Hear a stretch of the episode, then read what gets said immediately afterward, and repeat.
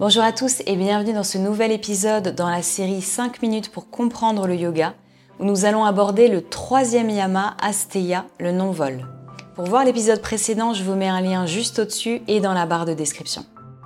Le fait que les yamas apparaissent comme premier pilier montre le caractère fondamental de l'éthique dans le yoga. La non-violence, la vérité, le non-vol, la modération sexuelle et la non-possession sont les 5 valeurs. Les yamas décrivent comment une personne non réalisée qui souhaite atteindre le yoga doit se comporter envers autrui. En effet, ces valeurs sont axées sur notre comportement dans le monde qui nous entoure. Patanjali dit que tant que nous percevons un autre et non une réalité interconnectée, alors 1. Ne blesse pas les autres, 2. Ne leur ment pas, 3. Ne les vole pas, 4. Ne les abuse pas sexuellement et 5. Ne prends pas plus ce dont tu as besoin. Avec la pratique de base des yamas, nous pouvons purifier notre karma et retirer progressivement les obstacles vers la libération qui sont enracinés dans une perception biaisée de l'autre. Quand le désir de prendre disparaît, les joyaux apparaissent. Asteya est traduit par non-vol ou honnêteté, selon différentes versions. La définition du non-vol est ne pas s'emparer de ce qui appartient à autrui, et la définition d'honnêteté est agir avec bonne foi, en toute vérité. Ne pas voler autrui, le déposséder de sa liberté, de ses biens ou lui procurer de la souffrance nous apparaît comme une évidente banalité. Voler et faire souffrir étant liés, il est normal dans une société qui prend en compte la liberté de l'autre de ne pas se voler les uns les autres. Voler est mal et la discussion pourrait s'arrêter là. En revanche, on sait qu'il existe de nombreuses situations qui peuvent remettre en cause ce principe. On va en explorer quelques-unes. Jean Valjean dans Les Misérables va au bagne pour un morceau de pain. Est-il coupable ? Et Aladin, dans le conte des 1001 nuits, est-il coupable de voler de la nourriture pour les offrir aux orphelins ? Un hacker qui vole des informations top secrètes pour révéler la vérité au peuple, est-il vraiment coupable ?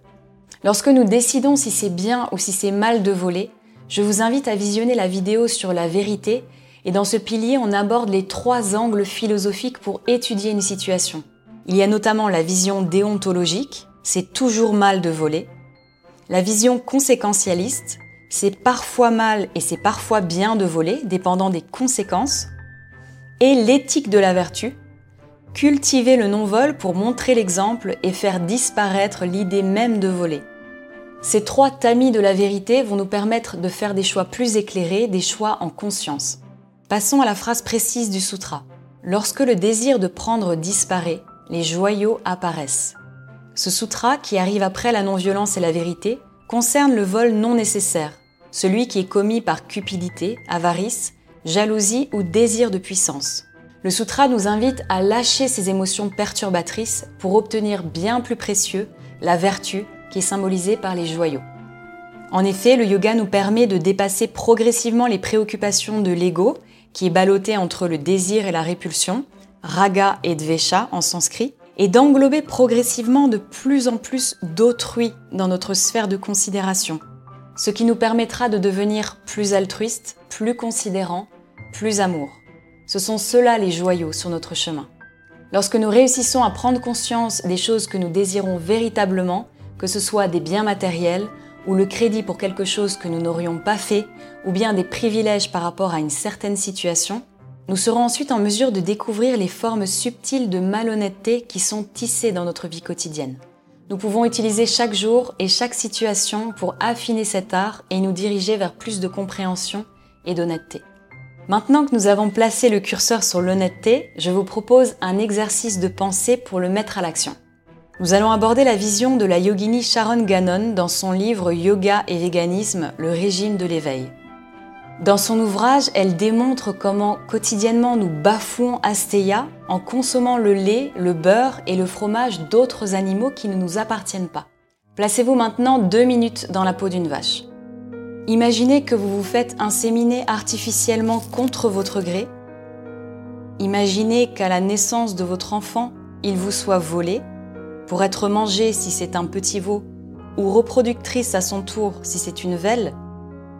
Et chaque jour, plutôt que d'avoir votre enfant en train de téter, on vous vole votre lait maternel et on fait tout pour que vous puissiez en produire au maximum. En effet, ce lait étant destiné à votre enfant et n'étant pas nécessaire à la vie humaine, rapporte de l'argent, beaucoup d'argent.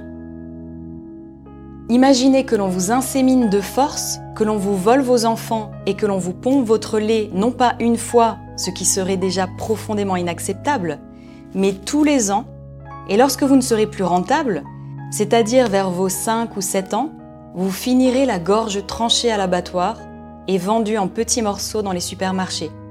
Votre vie vous ayant été tout simplement volée par ignorance et recherche de profit.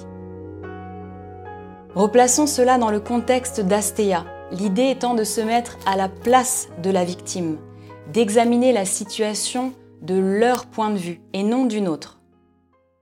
Si vous étiez cette vache, désireriez-vous que votre liberté vous soit volée? Que votre lait maternel vous soit pris? Que ressentiriez-vous si l'éleveur venait vous arracher vos enfants? Que votre corps vous soit volé dans l'abattoir, l'océan, l'arène ou la forêt? Aimeriez-vous que votre vie et votre dignité vous soient volées? Que penseriez-vous de celles et ceux qui sont indifférents à votre souffrance et même qui y participent encore? Êtes-vous d'accord avec Gandhi qui disait que « La vache est un poème de compassion » ?